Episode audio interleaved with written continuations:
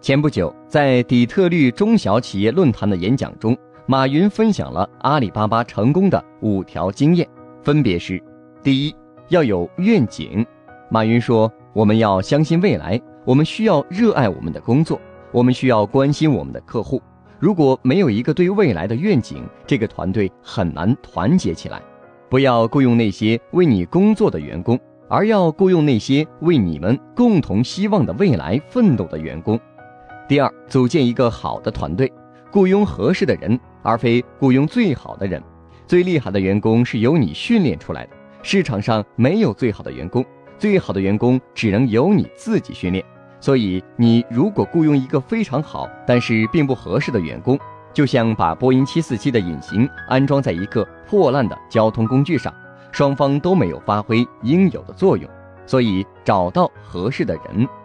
第三。专注将产品做成服务。马云说，他自己不懂电脑，甚至讨厌科技，但是他了解世界上百分之八十的用户，这些用户都像他一样，想以最快最便捷的方式获取需要的东西。他还是阿里巴巴的产品体验者。每当工程师开发一个软件，他都会去体验。如果他不会用，他就会把这个软件丢到垃圾箱。如果他会用，那么他相信百分之八十的人也可以使用。第四，用户第一，员工第二，股东第三。马云说，客户在付钱给你，员工的创造力和想象力让客户满意。我相信，当客户满意，员工乐意的时候，股东就会满意。我不太喜欢把股东放在第一位，这样会使人们说谎。第五，创业者需要非常专注。